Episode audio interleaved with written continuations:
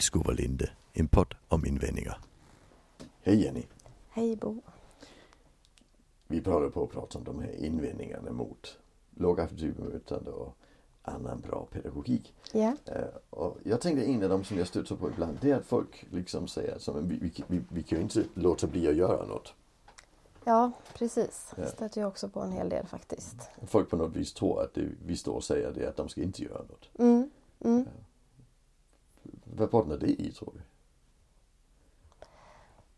Jag tror att det mm, kanske bottnar i att vi mm, när vi pratar om lågaffektivt bemötande och såklart och när vi pratar om kanske mest om den här hanteringsfasen, hur vi hanterar människor som är stressande, stress, väldigt stressade eller agerar ut. Där vi pratar om att vi liksom inte, vi ska liksom inte Dels då absolut såklart inte ta tag i en person eh, liksom, som är uppe i hög stress. För att det blir, gör bara situationen värre till exempel. Och att vi inte ska tillrättavisa en person som, liksom, som, som, som är på väg att tappa kontrollen och så. Så jag tror att det kan ju vara att man då, och jag, ju mer man kanske ska säga, mer man känner igen sig i det sättet att arbeta. Eller vad ska säga, ju, mer, Mm. ju, mer, ju närmre vi kommer att vi prickar liksom in de här sätten som vi som kanske man är van att arbeta med. Och så, och så tänker man att okej, nu får jag inte göra det. Mm. Och det är det man tror är jobbigt. Ja, och då tänker man, ja precis. Om man tänker att nej, men vi, vi går in och bryter här eller vi går in och liksom kanske flyttar på den här personen eller vi, vi, vi stänger av eh, liksom, datorn om personen inte stänger av. Alltså vid tre, tillsägelser sen så, så gör vi det liksom för att vi måste ändå visa att, att vi, alltså vi, vi, vi är seriösa med våra liksom, förväntningar till exempel. Om vi, och om vi då börjar prata om att så, så, så, så, så gör vi liksom inte för då, då kan vi förvänta oss att det blir liksom en konflikt och sådär. Så vi, vi arbetar inte så. Eh, Då, då tror jag det kan vara det det kommer från. Att okej, okay, men, då, ja, okej, men då gör jag ingenting då. Mm. Då, då, får, jag, men då får han väl spela dator dygnet runt då. Eller då får, han, det väl bli, då får väl de här personerna slå på varandra då så gör jag ingenting. Eller, så. Jag, jag tror att det kanske kan vara så. Fast det är ju inte lågaffektivt bemötande. Nej, absolut inte. Det är Nej. ju... Lågaffektivt bemötande är att hantera situationen, utvärdera den, hitta en ny väg nästa gång och, och hela tiden vara i situationen och, och förhålla sig. Ja, Alltså det, ja. jag, jag ser ibland det här missförstånd eh, i, i, sammanhang där man kan till exempel implem- implementera lågaffektivt utan att ha det förankrat i personalgruppen. mm, Så vissa de blir lite irriterade på chefen och sen låter de bli att jobba för att visa att det inte funkar. ja absolut. Det, Ja. det, det, det bottnar till exempel i den här diskussionen man hade i, under 2019 års vår eh, i, i en skola i Stockholm. Det, Mm. det var ju den, det, det som hände att, att folk slutade jobba. Mm, mm, För de skulle inte göra något. mm, För de fick inte göra något upplevde de. just det. Just det. Medan när jag utbildar i, i lågaffektivt bemötande så snackar jag om vad man ska göra. Mm, Alltså när, när det händer då gör du så, när det händer då gör du så, när det händer gör du så. Men det är inte de här klassiska fostrande metoderna för de funkar inte. nej, nej. Så det kan absolut vara därför. Mm. Mm. Eh, sen har jag, jag har en erfarenhet jag tycker är lite spännande. Eh, vi gjorde för många år sedan en, en stor utbildningsinsats på en, en, väldigt, väldigt tung verksamhet. 600 anställda i Mm. ett annat land än Sverige. Eh, 60 platser för personer som är dömda för ganska grova brott men som allihopa har funktionsnedsättning. Mm, Eh, och, och det gjorde vi en stor utbildningsinsats och implementerade lågaffektivt bemötande. Och vi minsk, alltså halverade sjukskrivningarna direkt och vi halverade, eller fick ner, alltså våldet på arbetsplatsen föll ju med en fjärdedel och sådär. eh, Direkt liksom. Och, och det, alla var glada. mm, Men efter två år, där upplevde vi att sjukskrivningarna ökade igen. okej. Eh, och, och då började vi snacka, då ringde de in mig igen när jag åkte ner dit och sen sa de "Men det och sen gick vi ut och tittade och då Mm. visade det sig att det vi hade utbildat folk i, det hade några få hade ju fångat vad det Mm. var vi snackade om. Men Mm. väldigt många hade bara slutat med det här våldsamma. Just det. Och, och, alltså de hade väldigt mycket fasthållning och väldigt mycket inlåsning och så och Mm. isolering och allt sånt. Så de hade slutat med. Tagit bort isoleringsrummen, hade de gjort och sådana här saker. Eh, Och i början gav det en jättemycket bättre arbetsmiljö. Mm, Även, såklart. att, även Mm. att de gjorde ingenting. Nej, precis. Eh, Men en del av dem, eh, efter två år, där upplevde de att det blev väldigt tråkigt att gå till jobbet. Okej. Ja, Mm, För mm. de gjorde ju ingenting. Just Men det intressanta det var att det, i- i- när vi har de här våldsamma, då är det ju Mm. bättre att göra ingenting än att göra det man gör. Precis. Men det vi gjorde sen det var att vi gick ut och implementerade vad man ska göra. Ja. Efter, efter de här två åren gick ut och sa men då gör vi så och då gör vi så. Så vi gav ju metod för de situationerna de, de bara hade slutat jobba i. Mm. Eh, Och framförallt så var det ju också väldigt många av de som bodde där hade ju fått mycket sämre liv för det att de hade tagit bort struktur. Ja, just, För det var konflikter kring strukturerna. just det. Och sen istället för att lära sig hantera konflikterna kring strukturerna så hade man bara tagit bort strukturerna. Just Så det. väldigt många personer där hade ju fått en, en, ett mycket tråkigare liv. Mm. Och, och det skapade i sin tur Mm. situationer som personalen hade svårt att handskas med. Mm. De kände sig maktlösa och sen ökade sjukskrivningarna. Just det. Så, så, så jag, jag tänker ibland att det kan vara så att, att, att när man börjar bli lågaffektiv så första steget är att sluta göra dumma saker. Mm. Och sen är nästa steg att börja göra bra saker. Men det kan ta lite tag innan det kommer igång. Just det. Ja, men det och- tänker jag också. Och Mm. det ska man kanske som i din och min roll som handledare, där ska man kanske vara förberedd på att man får den här. Ja, jag tror det är superviktigt faktiskt. Mm. Och att man em, pratar om vad man... eh, jag tänker att...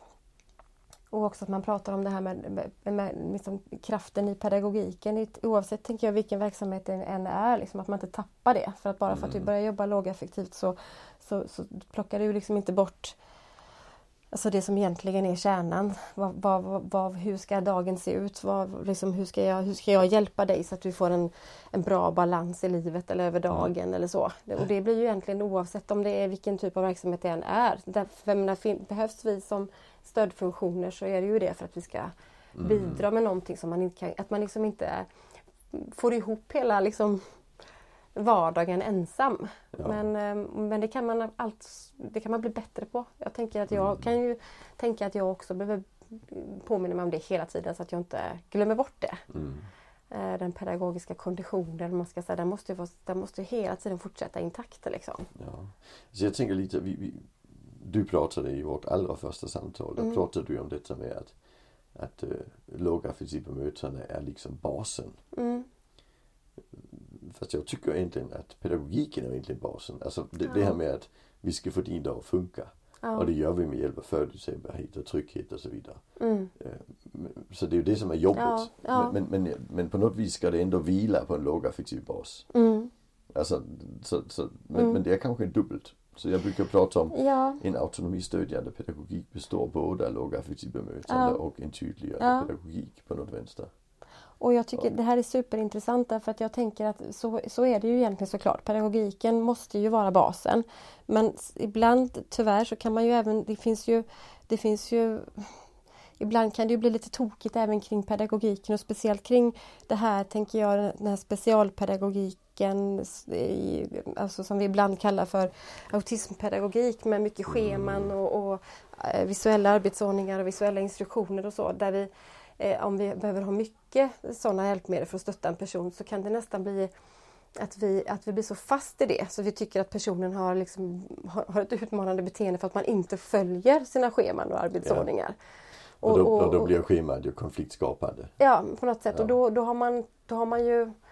Så där skulle man kunna tänka att men det kanske handlar om att pedagogiken också behöver ha samma människosyn som den lågaffektiva. Vi måste hela tiden prata Ja. om den parallellt. Så att Mm. det är inte, det är liksom inte, vi, vi kan inte vara förvånade för att en människa inte går som på, liksom, som på räls. Liksom. Mm. För det är inte att vara människa utan det måste vi vara beredda på. Så vi skulle kunna säga att det är en humanistisk grund som handlar Ja. om rättigheter och värdeläggande. Ja, Och sen på det lägger vi då ett lågaffektivt bemötande och en tydliggörande pedagogik. precis. Ja, och, och där kan man säga i min definition som jag, jag, jag har fått definiera det lågaffektiva. Mm. Eh, och där, där har jag oftast blandat ihop de två sakerna. Den humanistiska människosynen med lågaffektiv eh, Ja. bemötande som metod. Mm.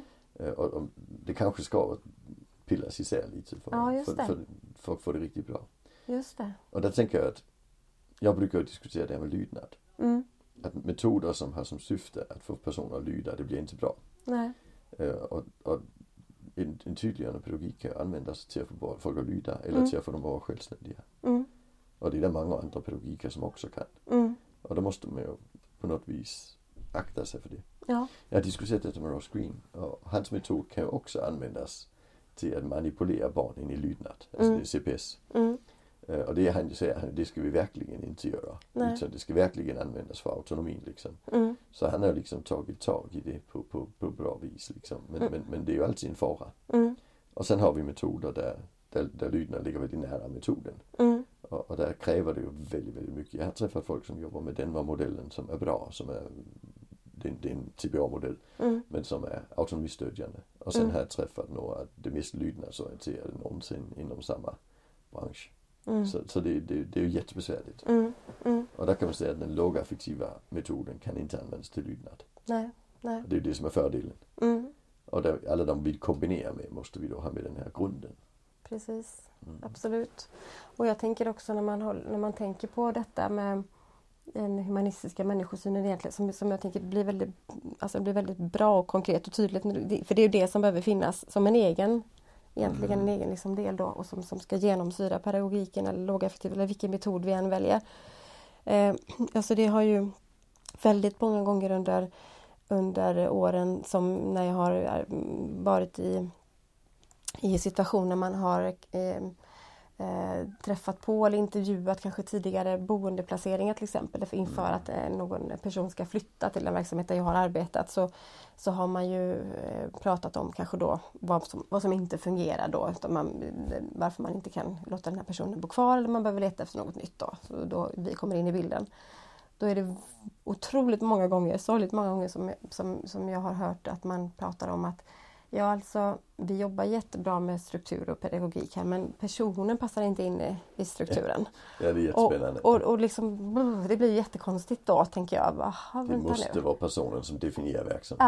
Ja, och det kan då- inte vara metoden. Nej. Nej, Mm. och, då- och då blir det konstigt för att det kan ju faktiskt vara verksamheter som har som, som är, jobbar mycket med, alltså med tydliggörande pedagogik till exempel eller andra typer av liksom, tydliggörande liksom, och så. Men, men det blir jättemärkligt då, men, för då har man ju hamnat utanför det där. Ja. Att vad det egentligen vad det fyller för syfte och vad det finns till för. Ja, jag, jag, brukar, det, alltså, jag brukar jämföra med en bilfabrik. Ja. Alltså om, om vi ska producera en ny modell Mm, och så säger vi nej, vi kan tyvärr inte producera den för den passar inte in i den gamla produktionslinan. Nej. Det är det ingen som säger. nej, Där gör vi om linan. ja, just det. Alltså det är ju ändå produkten som på något vis definierar verksamheten, eller hur? Just det. Men, men så är det inte alltid i pedagogik. Där kan vi hamna i det andra. Ja, Det är märkligt. mm, det är mycket märkligt. Och då kan jag förstå att man, vi, vi vi börjar snacka det här samtalet om det här med att, att, att, eh, att det handlar om att inte, ska vi inte göra något? Mm, Alltså det är också så när vi börjar producera en ny bil på en lina så det är inte så att vi bara slutar producera den gamla. nej, Vi nej. börjar också producera den nya. Så därför måste vi ju både sluta göra det vi gjorde och sen börja ta reda på vad vi ska göra nu. Ja, ja, absolut. Mm. Och jag tänker också, som ligger nära, liksom, nära till det här, tänker jag med att, in, inte, att ska vi inte göra någonting? En, en, en vanlig missuppfattning, tänker jag, eller som ibland är precis helt korrekt, men som, som jag tänker är viktigt att kanske nämna här, det är ju när det gäller med det här konkreta lågaffektiva strategierna när en person är på väg upp i, i hög affekt eller befinner sig i kaos, att vi alltid skulle, att vi alltid skulle backa eller försvinna liksom, att vi alltid Mm. ska backa ur rummet eller lägenheten eller kanske för den delen alltid backa undan och låsa in oss. Och det tänker jag också är superviktigt att man hela tiden återkommer till att, att det är ju någonting som absolut inte är det bästa för alla. Nej. Eh, Utan det kan bli alldeles katastrof istället för personen om vi bara försvinner och höjer ångesten och kaoset enormt. Så att, eh, det är ju verkligen... ehm, Det, det, det är ju igen, vi har Mm. pratat förut om det här med att använda empatin ja, för att bedöma vad det är jag ska göra nu. ja, Ja, precis. mm, Spännande. mm. Tack för detta samtalet. Tack så mycket. Mm. Tack, tack.